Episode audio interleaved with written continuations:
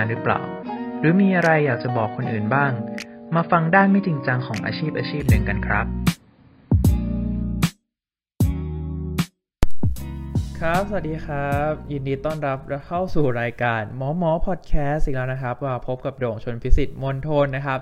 วันนี้ก็สถานการณ์บ้านเมืองไม่ค่อยปกติเท่าไหร่นะครับ ก็เนื่องจากมีเพศภัย ก็มีเหตุเกิดระเบิดขึ้นถึง 2-3 ครั้งนะครับใน 2 วันนี้นะครับ ก็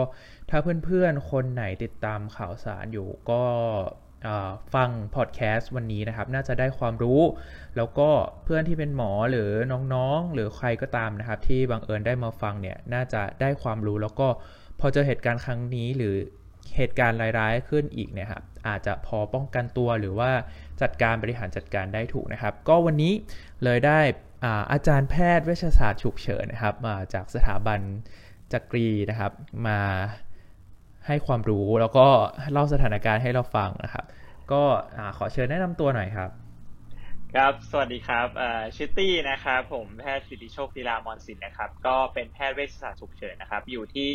สถาบันการแพทย์จักรีนฤบดินครับผม ก็จริงๆสถาบันการแพทย์จักรีนฤบดินหรือโรงพยาบาลรามาธิบดีจักรีนฤบดินเนี่ยก็อยู่ในอำเภอบางพลีนะจังหวัดสมุทรปราการ ก็ถือว่าเป็นพื้นที่โดยตรงที่เกี่ยวข้องกับเหตุของโรงงานระเบิดเมื่อวานนะครับผมพอจะเล่าให้ฟังคร่าวๆได้ไหมครับว่า วันนั้นมันเกิดอะไรขึ้นทราบอะไรบ้างแล้วตัวเองเนี่ยตื่นมาเจอกับอะไรบ้างอะไรอย่างนี้ครับอ๋อโอเคครับ จริงๆแล้วถือว่าไม่ได้เป็นผู้ประสบภัยโดยตรงนะครับ แต่ว่าบ้านผมเนี่ยก็อยู่ในเขตพื้นที่ผู้ประสบภัย 5 กิโลเมตรเหมือนกัน แต่วันนั้นนะเพิ่นไม่ได้นอนที่บ้านเนี่ยนอนที่โรงพยาบาล โรงพยาบาลเนี่ยห่างจากเขตเนี่ยประมาณ 15 กิโลเมตร วัดวัดโดยการกระจัดนะตามวงเลลากเส้นมาเนี่ยครับ แต่ว่าตีสามคืนนั้นเนี่ยในในเวรดึกเนี่ยพอเกิดเหตุปุ๊บ โดยธรรมชาติเนี่ยตอนเกิดเหตุก็จะไม่มีใครรู้อะไรหรอกใช่ไหมครับแต่ว่าที่เวรดึกวันนั้นเนี่ยก็คือสังเกตได้ชัดเจนว่ามีแรงสั่นสะเทือนเนอะก็คือเจ้าหน้าที่เนี่ย ที่อยู่ในตึกหรือเจ้าหน้าที่ของทีมศูนย์แอมบูเลนเนี่ยก็รู้สึกว่ามันมีอะไรสั่นสะเทือนผิดปกตินะครับ ก็เลยออกมาสำรวจบริเวณที่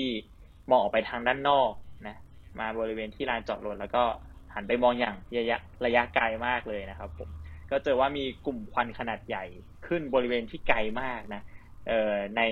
บริเวณด้านในเมือง ถ้ามองจากสถาบันการแพทย์จากกีนเรบดินเข้าไป ซึ่งแปลกมากคือตอนนั้นเนี่ยประมาณตีสามเก้านาทีนะก็คือกว่าจะออกมาดูเหตุแล้ว สงสัยอะไรกันได้เนี่ยก็ประมาณตีสามสิบห้า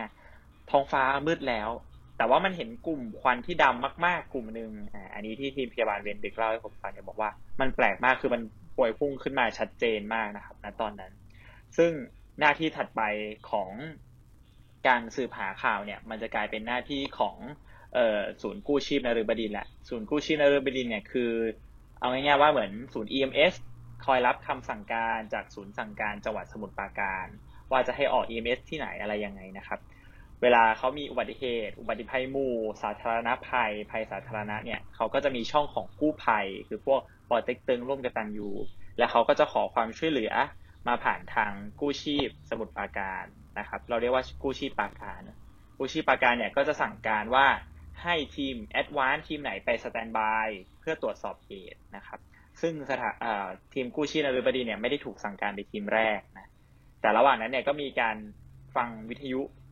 อัปเดตข้อมูลข่าวสารตลอด ซึ่งก็ต้องยอมรับว่าไอ้ process พวกนี้มันนานเป็นหลักชั่วโมงนะเพราะว่ากว่าทีมแรกที่จะเข้าไปถึงเนี่ยก็คือทีมกู้ภัยที่ต้องเข้าไปดูว่าเฮ้ยมันเป็นเหตุอะไรกันแน่ แล้วแจ้งกลับมาที่ศูนย์ แล้วทีมถัดไปที่จะออกไปเนี่ยถึงจะค่อยๆเตรียมอุปกรณ์ไปเรื่อยๆนะครับผมถ้าให้เรา event sequence ต่อมาก็คือ จนถึงเช้าเลยแหละเอ่อเจ็ดโมงเช้าแปดโมงเช้าเนี่ย ช่วงเช้าเรายังถูก dispatch เคส EMS ปกติอยู่เลยนะครับ แต่ว่าเคสเหตุการณ์เนี้ยเราศูนย์สั่งการสมุทรปราการเนี่ยถูกดิสแพทให้เราเนี่ยไปช่วยเสริมในที่เกิดเหตุเนี่ยสองทีมเนาะเราเรียกว่าเราก็เลยตั้งชื่อทีมของเราที่ออกไปเนี่ยว่าเป็นทีม MCI 1 กับ MCI 2 ของกู้ชีพนฤบดิน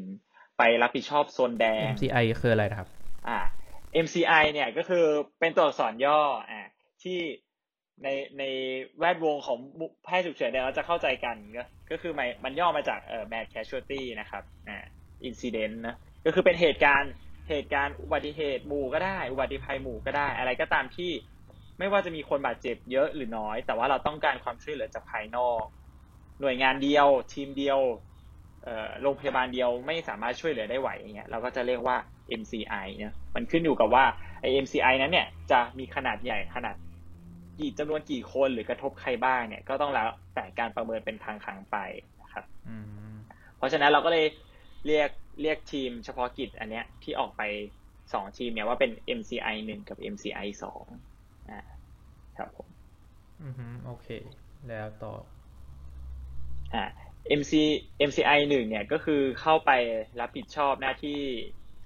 โรงพยาบาลสนามที่เขาถูกเซตขึ้นมาในช่วงเช้าของวันนั้นเนี่ยนะครับ ที่อบตบางพีใหญ่เนาะก็คือรับผิดชอบโซนแดง เราตั้งโรงพยาบาลสนามเนี่ยห่างจากจุดเกิดเหตุออกมาเนี่ยเกินห้ากิโลเมตรนะโดยที่ที่ซีเนี่ยเป็นหน้าที่ของกู้ภัย พอเขาเจอคนเจ็บปุ๊บเขาจะมีหน้าที่นำลำเลียงคนเจ็บเนี่ยมาส่งที่โรงพยาบาลสนามที่ตำแหน่งที่เขากำหนดนะ ซึ่งจุดแรกเนี่ยคืออบตบางพีใหญ่ห่างมา 5 กิโลเมตร จุดที่สองเนี่ยคือเออรพสตวัดสลุดนะห่างจากซีเนี่ยประมาณ 3 กิโลเมตร เราก็ไปรับผิดชอบโซนแดงของสองสองที่ ในที่อบตบางพีใหญ่เนี่ย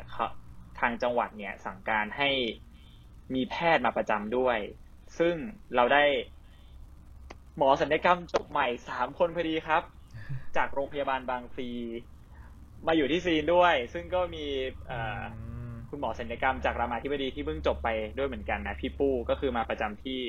ที่โรงพยาบาลสนามนี้ด้วยเหมือนกันพี่ปู้เนี่ยรับผิดชอบในหน้าที่ของโซนเหลือง แล้วก็มีหมอศัลยกรรมของที่จบใหม่จากจุฬาเนี่ย มารับผิดชอบของโซนแดงครับผมครับ แล้วก็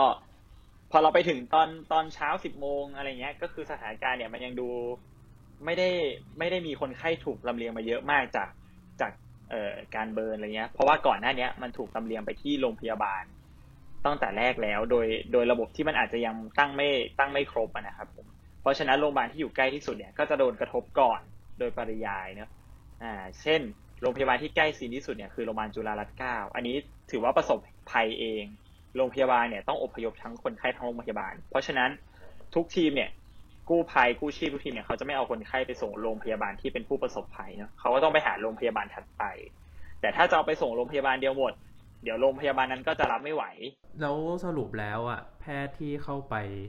เป็น incident commander หรือคนที่จัดการตอนแรกเนี่ยคือใคร คือตั้งแต่ช่วงที่เกิดเหตุตอนตีสามกว่าเนี่ย ทีมทีมแรกที่ถูกดิสแพทให้เข้าไป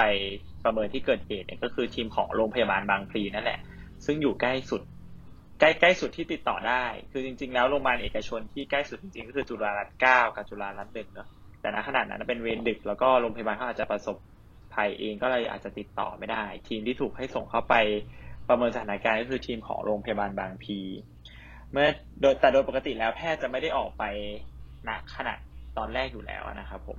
ก็คือทีมแรกเขาเข้าไปก็ไปใกล้จุดเกิดเหตุเลย ก็คือตามที่เขากั้นอาจจะแค่ประมาณ 800 เมตร แล้วก็ รีบประเมินสถานการณ์ แล้วก็ประเมินซีฟซอสก็คือการทรีอาดคนไข้ตอนแรกนะว่าเป็นยังไง แล้วก็คนไหนเป็นแดงคนไหนเป็นเหลืองคนไหนเป็นเขียว แล้วก็ทีมประเมินแล้วว่าทีมการแพทย์อยู่ตรงนี้ไม่ปลอดภัย ก็เลยรีบหาจุดปลอดภัยขึ้นมา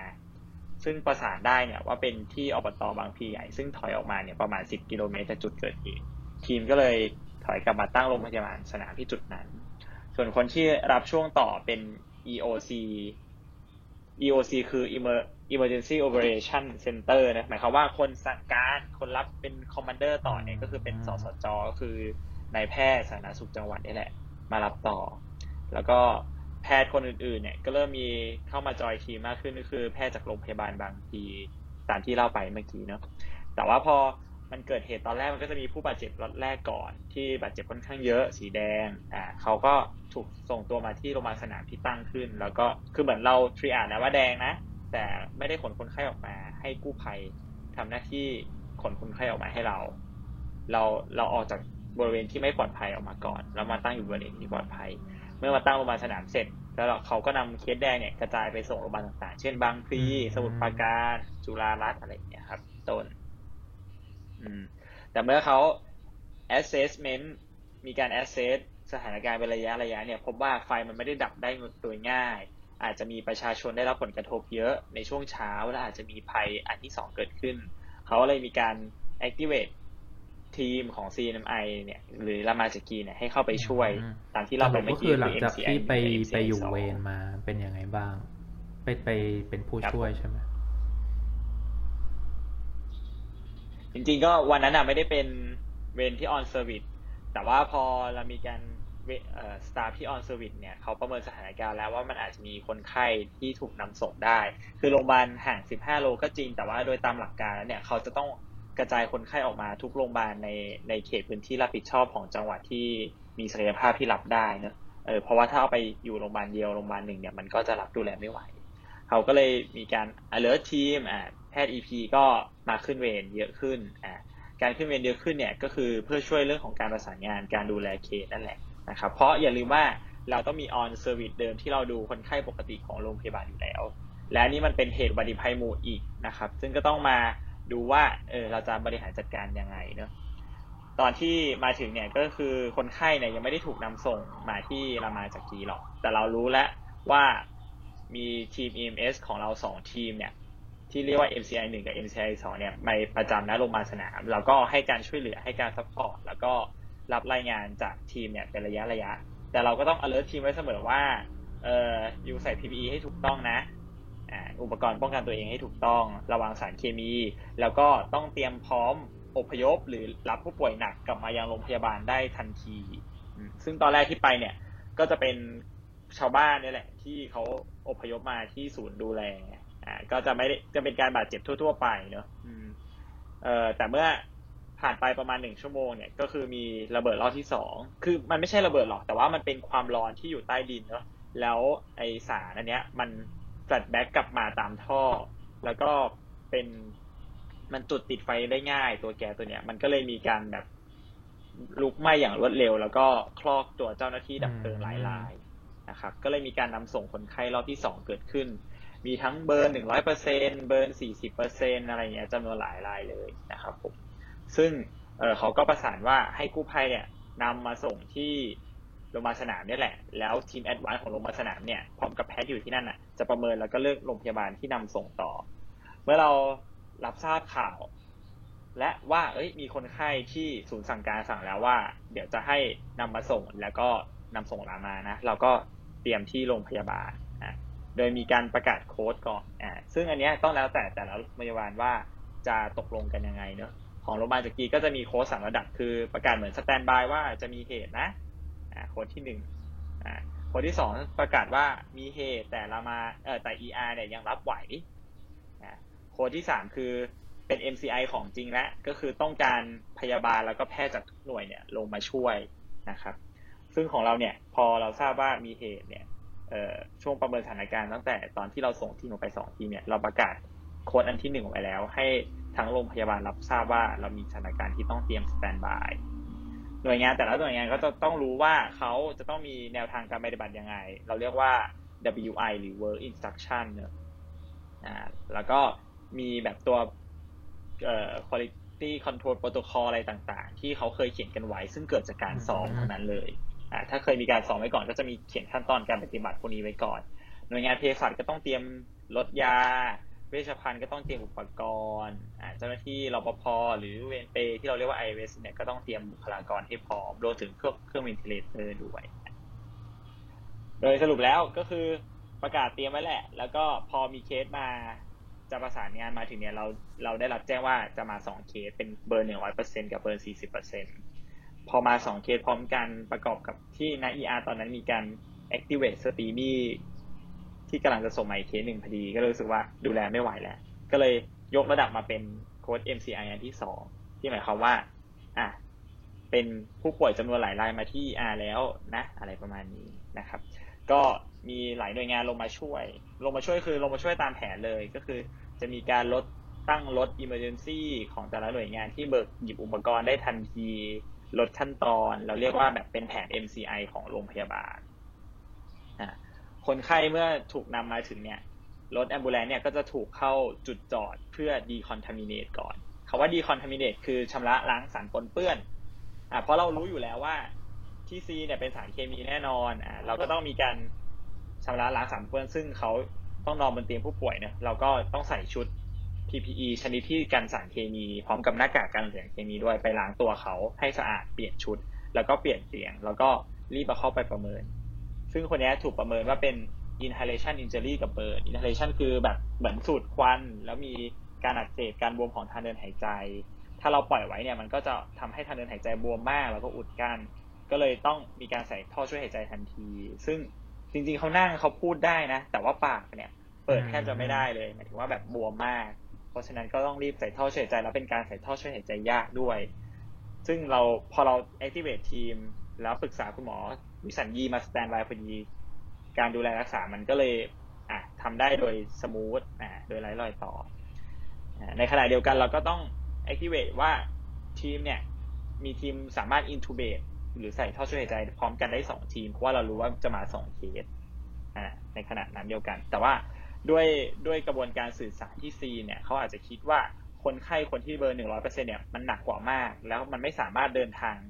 สิบห้าโลมาถึงจากกีได้เขาอาจจะจะเป็นที่ต้องแวะโรงพยาบาลที่ใกล้ที่สุดก่อน เพื่อเรื่องของการใส่ท่อช่วยหายใจ มันก็เป็นการตัดสินใจของหน้างานทำให้เราได้ได้แคร์คนไข้ที่หนักเนี่ยเต็มที่เนี่ยหนึ่งคนนะครับ แต่ก็มีมีการทดสอบโฟล์ต่างๆ ในโรงพยาบาล แล้วก็มีการส่งทีมเนี่ยออกไปสนับสนุน เมื่อเมื่อเราประเมินแล้วว่าไม่ได้มีคนไข้มาเพิ่ม หรือไม่ได้มีคนไข้มาเองเนี่ยเราก็มีการประกาศปิดแผน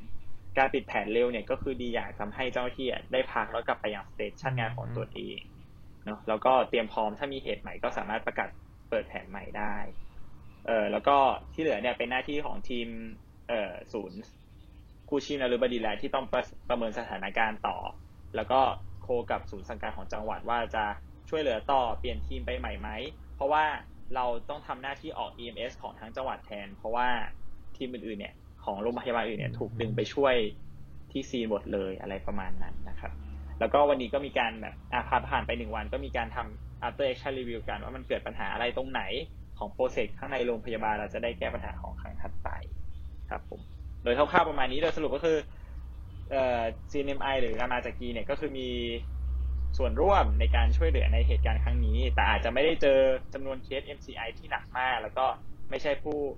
ประสบเหตุโดยตรง แต่ก็ถือว่าเป็นการประสานงานหลาย ๆ หน่วยงานในโรงพยาบาลเอง เพราะว่าไม่ใช่แค่เฉพาะ ER ที่เข้ามาช่วยเหลือเนาะ หน่วยงาน safety อาจารย์ที่ดูแลด้าน safety ของโรงพยาบาลเนี่ย ก็คือต้องมีการ search หาข้อมูล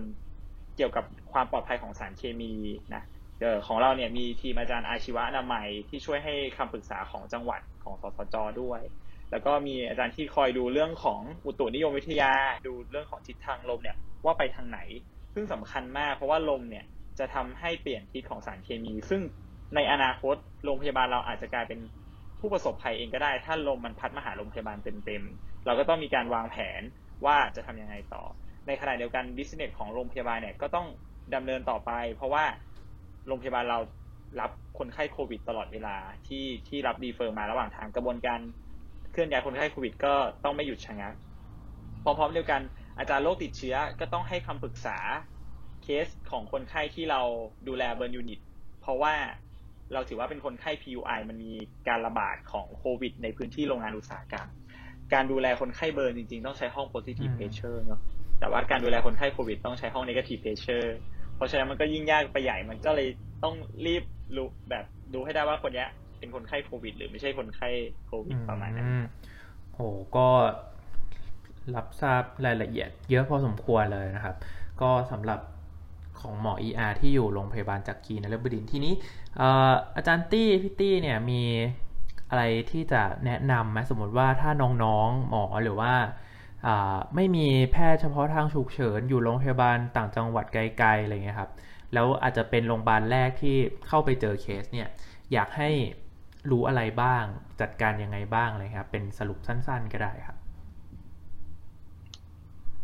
โอเค จริง ๆ แล้วสิ่งที่ดีที่สุดเลยคือการขอความช่วยเหลือเนอะแล้วก็ต้องรีบหนึ่งคือขอความช่วยเหลือสองคือ search capacity รวมถึงเอ่อ search knowledge ด้วยถ้าเราไม่รู้นะครับ โดยหลักการเลยเนี่ย ถ้ามีอุบัติเหตุหมู่ หรือสาธารณภัยหรือภัยจากสารเคมีเนี่ย สิ่งแรกที่เราอยากรู้เลยคือมันคือสารอะไร นะมันคือมันคือชื่อสารอะไรอะเอ่อตัวเลขป้ายชื่อสี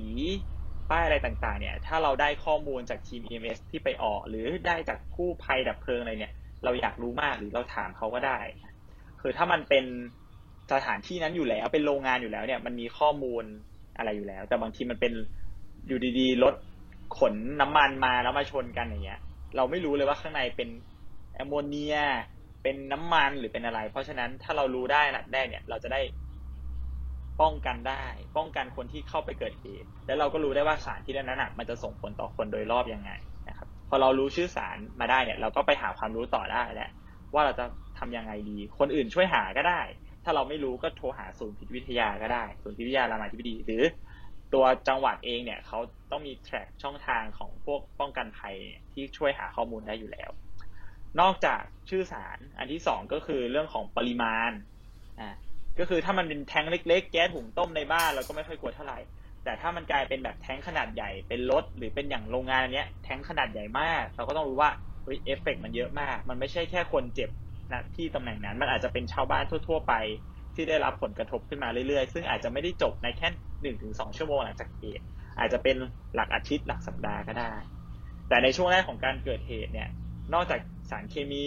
นอกจากการไฟไหม้จากการระเบิดของสารเคมี ก็จะมีเรื่องของ blast injury เรื่องของอะไรอย่างอื่นด้วยซึ่งคนไข้อาจจะมาสู่ ER ได้นะครับก็หลักๆเลยก็ต้องต้องรู้ชื่อสารเคมีเนาะแล้วก็รู้ปริมาณ เราจะได้เสิร์ชหาการป้องกันได้ แต่โดยทั่วๆไปแล้วสารเคมีทุกชนิดอะเป็นเออริแตนคือมันระคายเคืองเป็นเออริแตนแก๊สก็คือมันจะระคายเคืองทางเดินหายใจ เวลาเราดูแลคนไข้เนี่ย เราก็ชำระล้างด้วยน้ำสะอาดปริมาณมากๆเนอะแต่ว่าฉีดไม่ได้แรงอ่าคือเป็น large volume แต่ว่าแบบเป็น low pressure นะครับผมให้ไหลให้เยอะที่สุด แล้วก็เอาเสื้อผ้าเขาออกนะแล้วก็คนที่ไปดูแลเนี่ยก็ต้องใส่อุปกรณ์ PPE ป้องกันทุกอย่างที่ทำให้ได้เยอะที่สุดอะนะครับเเพื่อจะป้องกันเออร์ลิเทนแก๊ส หรือว่าละอองต่างๆ พวกนี้โดนตัวผู้ช่วยเหลือเอง แล้วก็ค่อยเข้าไปสู่โซนสะอาดข้างใน ER นะอืมแล้วก็ถ้าเขามีเรื่องของทางเดินหายใจส่วนใหญ่การรักษาเนี่ยก็จะเป็นเรื่องของการให้ออกซิเจน รักษาโดยทั่วไปมีบอโคสปาซึมก็คือพ่นยาแล้วก็เจาะเลือดครับ คือพวกนี้ถ้าอยู่ในที่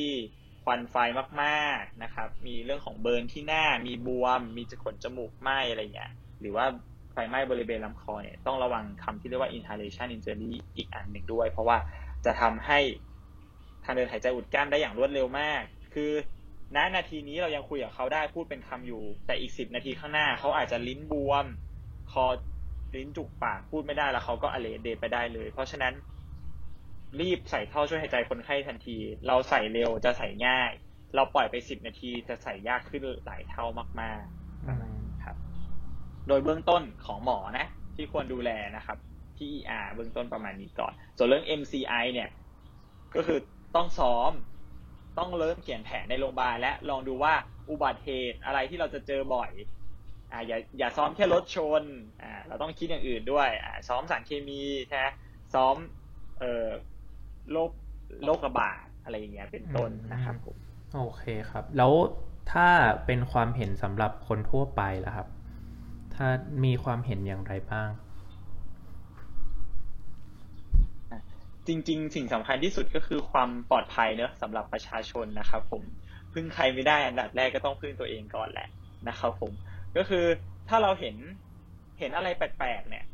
คือคืออย่านิ่งนอนใจเหมือนที่เราเหตุการณ์ว่าตอนเริ่มแรกเนี่ย มันมีเสียงอะไรไม่รู้ผิดปกติ คือถ้าทุกคนพยาบาลทุกคนแบบไม่ไม่ alert ไม่ทำอะไรกันเลย ไม่หาว่าเสียงที่ผิดปกตินั้นคืออะไร เราก็จะไม่รู้เลยว่าภัยมันกำลังจะมาถึงเราแล้ว เช่นแผ่นดินไหวเงี้ยสั่นสะเทือนเงี้ย มันอาจจะมีภัยอย่างตามมาก็ได้ เราต้อง alert ตัวเองแล้วเราก็ต้องออกจากที่ที่ทึบอะอ่าออกมาดูว่าภัยมันเกิดจากอะไร แล้วก็รีบค้นหาข้อมูลเนอะเออถ้าภัยมันอยู่ใกล้ตัวเรามากเนอะไฟไหม้ ดินถล่มแลนสไลด์อะไรเงี้ยก็ต้องรีบออกจากจุดเกิดเหตุให้เร็วที่สุดหรือสึนามิออกมาเลยไม่ต้องสนใจอย่างอื่นนะครับ แล้วก็ทำตัวเองให้ปลอดภัยนะครับผมแต่สำหรับอย่างกรณีนี้เนี่ยถ้าเราอยู่นอกวงที่จะอพยพแล้วหมายความว่าเราไม่ได้อยู่ในบ้านในรัศมีที่แบบมันทำให้กระจกแตก หรือว่าควันไฟไฟไหม้เนี่ย เราอาจจะต้องตั้งอยู่ในบ้านก่อน แล้วก็ปิดประตูปิดหน้าต่างเพราะว่าพวกนี้มันจะมาตามลมตามอากาศใช่ไหม อ่า แล้วเราก็อยู่ข้างในบ้านเนอะแล้วเราก็เตรียมหาข้อมูลว่า เอ๊ะเราควรจะอพยพ อ่า หรือว่าเราควรจะปฏิบัติตัวยังไง